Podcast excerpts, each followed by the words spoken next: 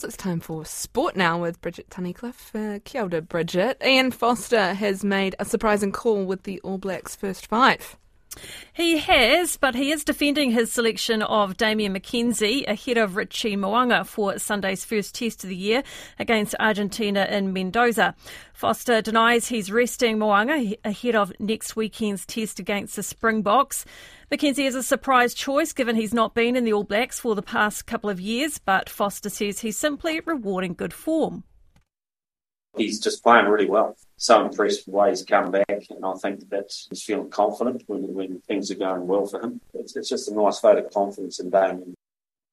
Foster won't say whether his selections represent his top lineup, rather saying it was the best side to play Argentina. Chiefs wing Moni Narawa will make his All Blacks debut, while Caleb Clarke will start on the other wing with Beauden Barrett at fullback. Josh Lord at lock features for the first time since 2021. Prop Amy Rule has been named to start for the Black Ferns against Canada this weekend, and she's warning the, has a warning for their rivals. They are only just getting started.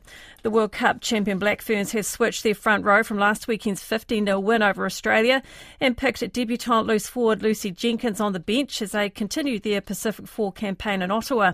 Rule says there was plenty of rust in the win in the win over the Wallaroos and says the Black Ferns are determined to lift their game against Canada having so many debutants and so many starting off well, I think it was awesome to see players take opportunities and be brave and give things a go, even though things weren't fully clicking. Like, I think if we keep that mentality, keep that attitude, keep that intent, things are going to start paying off. The third Ashes cricket test uh, remains evenly poised after day one at Headingley in Leeds. There were missed chances, returning heroes, big hitting, a superb century and 13 wickets as Australia were bowled out for 263 before England reached 68 for 3 at stumps. Mitchell Marsh scored a century for Australia while fast bowler Mark Wood took five wickets for England in his first test this year. Wood then had to pad up as night watchman near the end of play and admits he struggled to control his nerves. I've come back in, and all of a sudden the night watchman's cool again. Stokesy, oh, he's done me bad there. I know. He's trying. I mean, he was laughing something rotten up there when I was pacing around in the in the thing. My, my hands were so sweaty. Oh, awful. The Netherlands will join Sri Lanka at the Cricket World Cup in India later this year after securing the final qualifying spot in Zimbabwe. The Netherlands advanced ahead of Scotland on net run rate. Scotland scored 277 for nine, and the Dutch then had to surpass that total in 44 overs to leapfrog Scotland and did so with seven balls to spare. Bas de Leede was the star for the Dutch, taking five wickets and then scoring 123. The last time the Netherlands qualified for the World Cup was in 2011. Sri Lanka were unbeaten at the tournament. Andy Murray left the centre court crowd on tenterhooks as he moved within a set of an upset win over fifth seed Stefanos Tsitsipas in a late night Wimbledon thriller.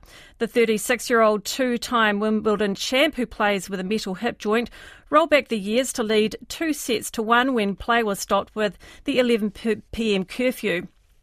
Swiss veteran Stan Wawrinka advanced to the third round where he will play reigning champion Novak Djokovic. The pair will be meeting for the 27th time in their careers, although they have never played one another on grass. British wildcard Liam Broady produced the biggest shock so far in the men's draw, eliminating Norway's four seed Casper Ruud in five sets. And women's title holder Jelena Rybakina battled past France's Alizé Cornet to reach the third round. And Lydia Ko's made a horror start to the US Open at Pebble Beach with a quadruple bogey on the par three fifth hole to be two uh, over after seven holes. Koinanga Purongo Hakina Kina.